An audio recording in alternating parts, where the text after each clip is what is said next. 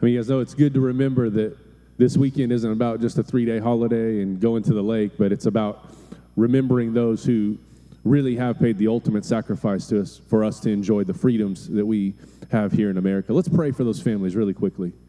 God, we just pray right now that you would be with the families of every person who's given their life so that we can experience freedom in this country. God, I thank you for the men and women who have paid the ultimate sacrifice for us to live here and to worship and to be in this room honoring you this morning because they've put their life on the line for the freedoms that we so readily have today. In Jesus' name, amen.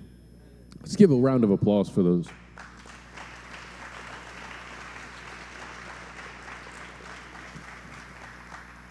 Well, if you have not passed your books yet, if you would go ahead and pass those, there's note cards in there. If you want to take notes, go ahead and sign in. And we are going to jump in this morning with the book of Hosea. Uh, it's my privilege to be able to speak with you guys this morning on this book. Very excited about this. So, give you a little bit of background. If you're taking notes, sorry, uh, the title is Jesus in Hosea, and it's Faithful Father, is what we're talking about. How many of you guys realize God is a faithful Father? Now, He really, truly is. And this book is a great depiction of the love that He has for His people and for us that really is unescapable. So, a little bit of background here. This entire book talks about God's faithfulness through Hosea, who stays faithful to his unfaithful wife.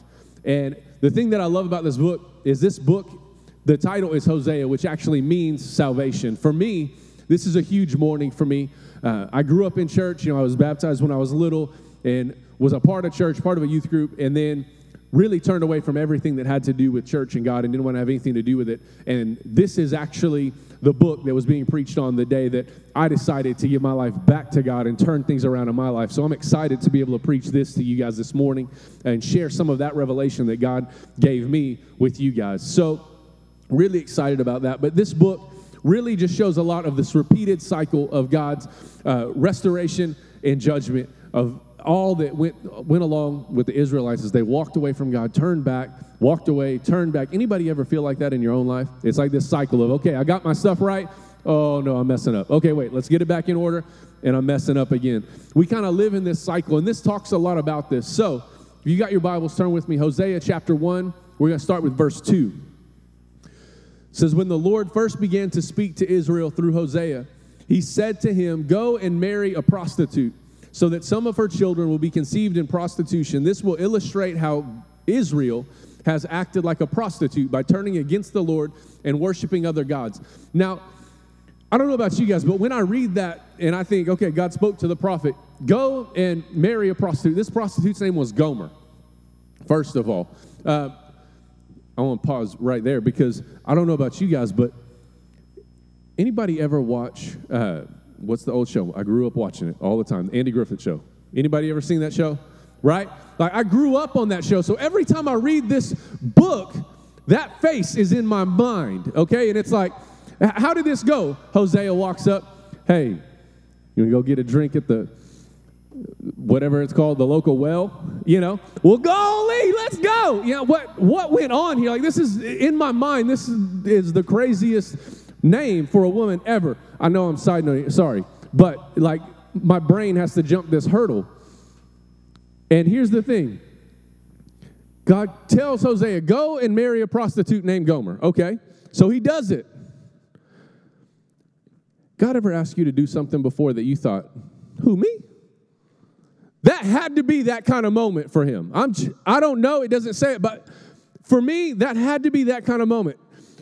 And as he took her in, became married to her, she gave him three kids two boys and a girl. And it's so significant. I want to talk to you a little bit about those because this really is a great depiction of God's love for us and what it is that God wants to do. So jump down to verse 4. She became pregnant and gave Hosea a son. And the Lord said, Name the child Jezreel, for I am about to punish King Jehu and his dynasty to avenge the murders he has committed in the Jezreel Valley. That name, Jezreel, means God sows. And there's something really important about this name because this name is actually mentioned twice as we begin to read through here. It, it, talks about all of the sons and daughters, but this one is actually mentioned twice. So at this point, God gives him a son. He says, Okay, this is going to be your child, and I am going to punish this ruler for all the things that he's done. Okay?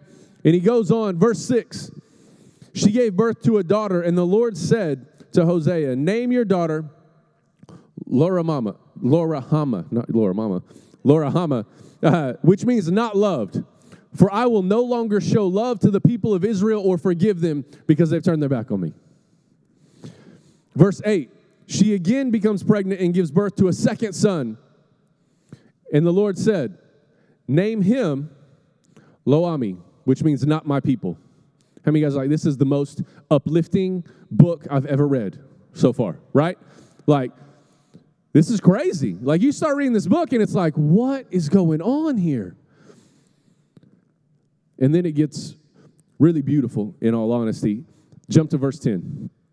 Yet the time will come when Israel's people will be like the sands on the seashores, too many to count. Then at the place where they were told, You are not my people, it will be said that you are the children of the living God. Then the people of Judah and Israel will unite together. They will choose one leader for themselves, and they will return from exile together. What a day that will be! The day of Yezreel, when God will again plant his people. Follow me. Because even in the names of these children, God is describing something. He's giving us a picture of something here. And it's initially, God is, I'm gonna sow, God's sowing and He's investing. And I'm gonna, I'm gonna vindicate you for all that's gone on. I'm gonna, I'm gonna, I'm gonna give everything right here in this point. And then you're not my people, you're not loved.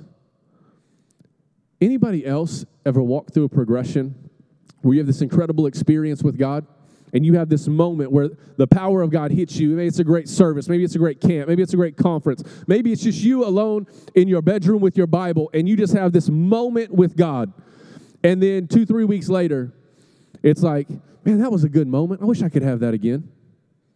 Right? And we kind of start to lose sight of that. And then maybe a month or two months later, it's like, man, God, where are you in my life? Anybody else ever feel like you're in that cycle? See, here's the thing about this. They begin this cycle, and it's this cycle of God reconciling you, then us neglecting Him, and then us ultimately rejecting Him, all so that He can reconcile us again. And that's the picture that begins to be portrayed throughout here because as Israel turned away, as Israel walked away, God continued to love them. He continued to pursue them. He continued to chase after them.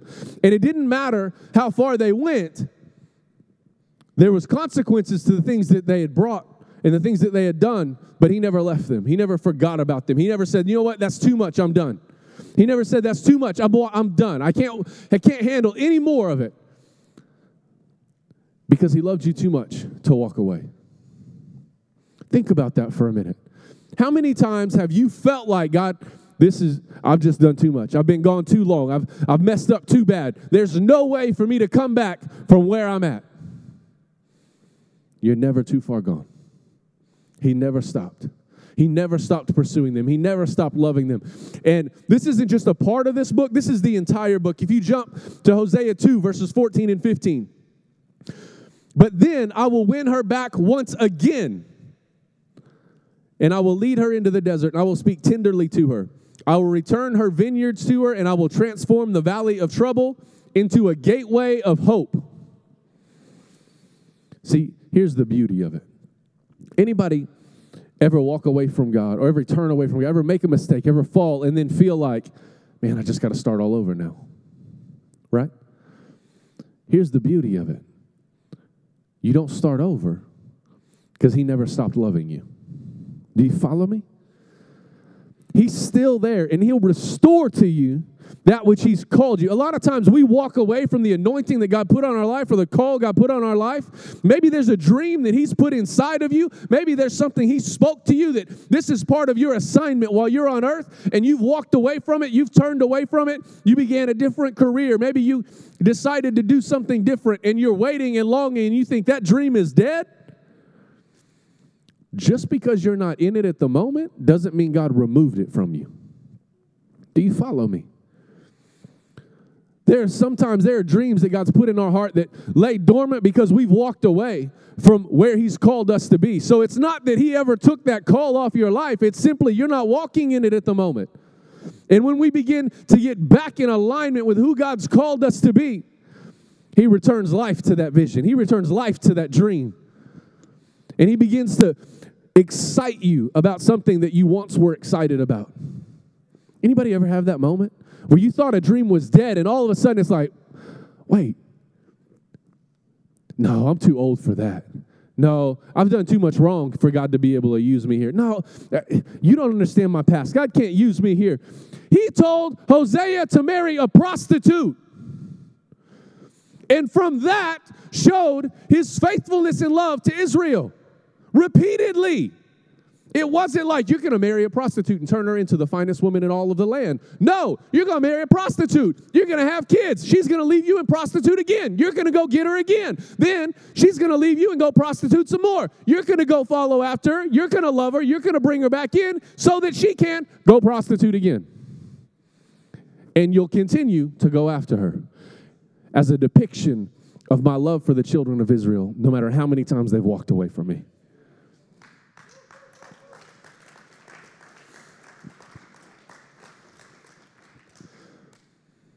Last verse that I want to really hit on. It's Hosea 3, verse 1. Then the Lord said to me, Go and love your wife again, even though she commits adultery with another lover. This will illustrate that the Lord still loves Israel, even though his people have turned to other gods and love to worship them. Let me just mention something for a second. A lot of times we talk about sin. And how many of you guys realize when you look at somebody else's sin, it's easy to see how ugly that sin is, right? It's like, I can't believe you would get involved in that. How many of you realize your sin is your sin because it's your struggle? Right? Sin is fun for a season. There's something attractive about sin. If it wasn't, we wouldn't do it. But a lot of times we look at other people's sin and other people's struggle, and we begin to look at that and think, man, how could you ever do that? How could you ever think like that? How could you ever live like that? Because we don't struggle with that area. Because we don't identify with that struggle. So we think, how in the world could you be so far off base? All while we come home and deal with our own struggle and our own sin that is our problem that other people would look at and say, Man, how did you ever get so far off base? Do you follow me? Your struggle is your struggle because it's the area that Satan can tempt you with. He's not going to tempt you with somebody else's struggle, he knows what your weakness is. Do you follow me? There's something about the conversation that God wants to have with us that really is enlightening. It brings us to a greater depth and understanding of the love and the grace of Jesus Christ. It's not just about, I'm going to get saved so I can do my best never to sin again. That really isn't the plan of God for your life. The plan of God for your life is I'm going to get saved so that He can restore my life, transform my life, and I can impact the world around me with who and what He's called me to do.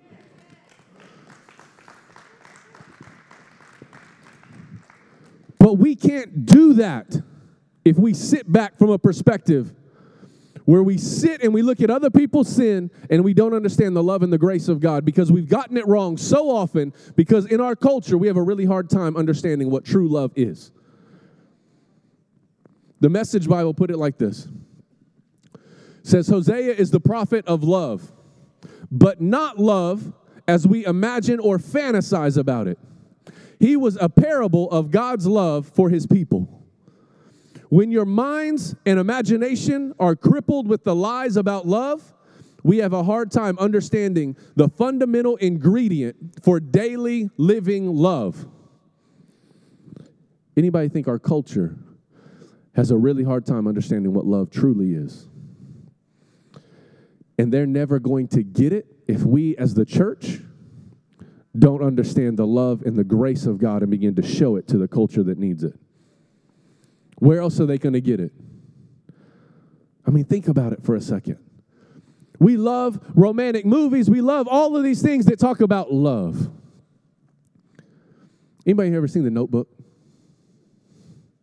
Right? Some of the girls like, oh, The Notebook, such a beautiful love story. Are you kidding me? Look at what we call great love stories. They fell in love. They left each other. She got engaged to somebody else. He moved back. They slept together. She left the person she was engaged to so they could get married and die with her not even knowing who he was. How beautiful. Are you kidding me? That's not a great love story. But we've manipulated the emotion of love so that we can look at something that really isn't beauty, it's not love at all and we can say, oh, that's love. No, it's not. It's a manipulated emotion. Because the true love and grace of Jesus Christ is I don't care how many times you've messed up, I never left you. I don't care how far you've gone from me, I didn't give up on you. I don't care if you don't feel like I can use you, I can use you because I called you, I created you, and there's a purpose to your life.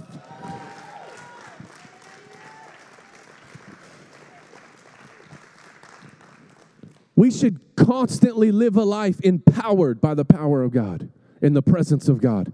See, anybody else in here have allergies? I'm going to use this illustration. I got horrible, horrible allergies. If I get out in like the weeds and I go mow the grass, I come in and I look like the blueberry girl from Willy Wonka. Okay, it's just like, like it's horrible. So I come in, I down a whole bunch of Benadryl and hope that my face goes back to normal. Okay, but here's the problem: we live the same way as Christians. We come in and our life is falling apart. It feels wrecked and out of place. We come in and we get as much Jesus as we can crammed into a little space. And then we try to live that out until we run out. And then we need as much Jesus as we can to live it out.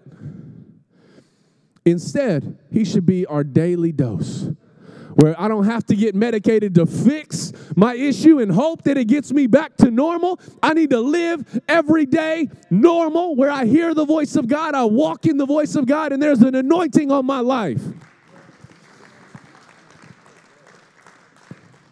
There's a conversation that He wants to have. There's a conversation that he's trying to have with us every single day about the assignment and the love of Jesus Christ on our life that we miss so often because we're so hung up on what we walked out of.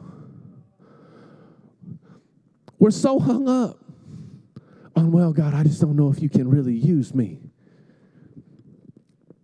He said, go marry a prostitute. And when she leaves you to prostitute again, go get her again. And when she leaves you to prostitute again, in case you missed it, Let's read this one more time.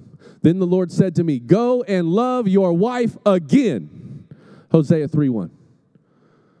Again and again and again. The love of God is not dependent on how you feel at the moment. The love of God is constant because He didn't give up on you at any point. It is a constant love. Whether you're with Him or you're not, I don't feel God. That's because you separated yourself from Him, not because He left you. All you have to do is turn around. But there's a conversation.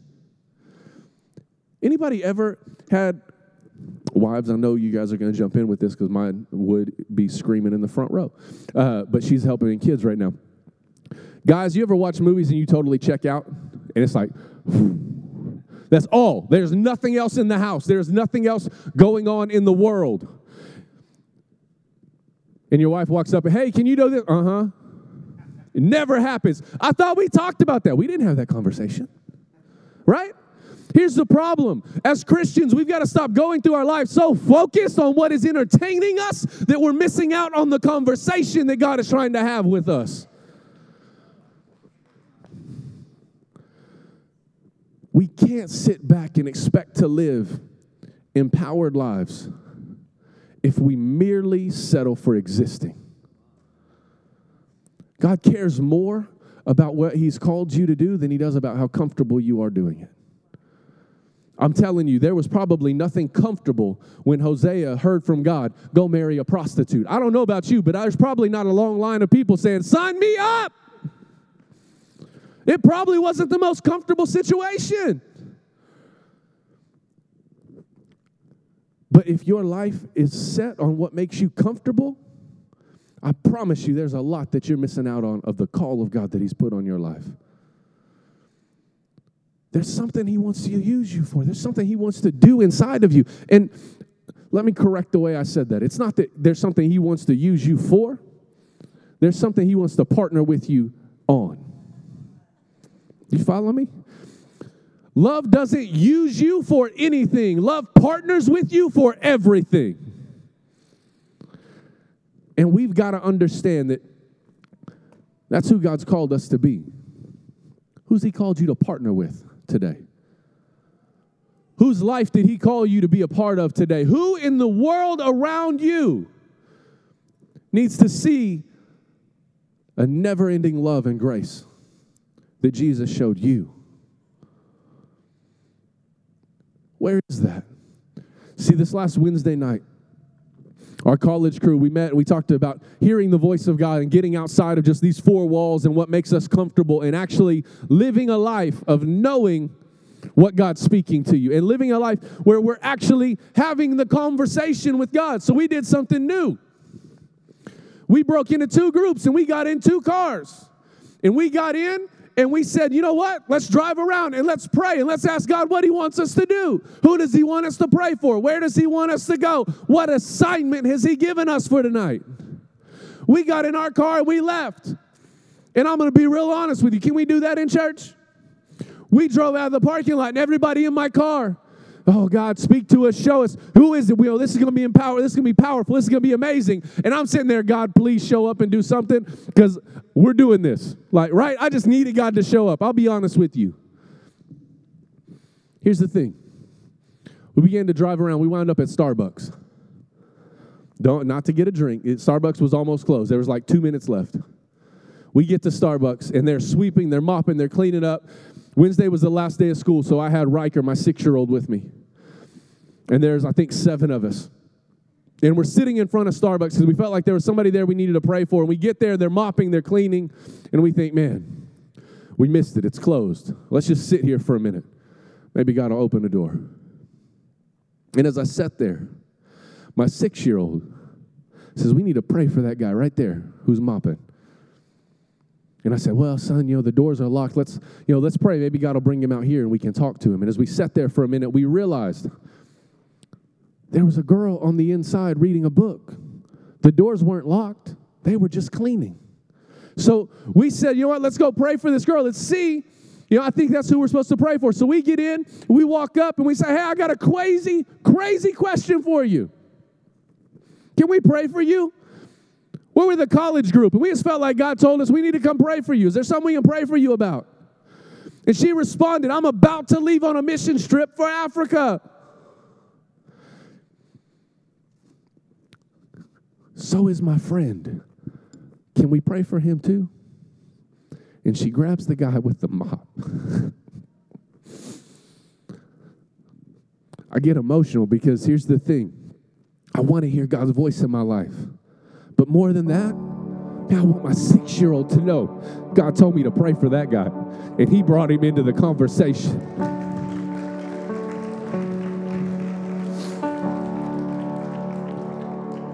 What conversation does God want to bring you into? And all we need to do is say, I want to pray for that guy. I want to pray for that girl. I think there's something God has on your life, and I'm going to call it out. I'm going to speak right to it because there is something about the anointing of God that I don't even know what it is. I don't know the plan, but I see something inside of you. What life has God called you to speak into the world that you're a part of? Where is it that you're speaking the love of Jesus Christ? Not because you agree, but because God's love is constant. Not because you both are voting for the same candidate, but because God's love is constant. Not because you like all the same things on Facebook. Not because that person treated you kindly, but because God's word and God's love is constant. And it's not based on our emotion of the moment. It's based on a never ending, unwavering love of Jesus Christ for every single person on this planet. And they will never see it if we don't show it.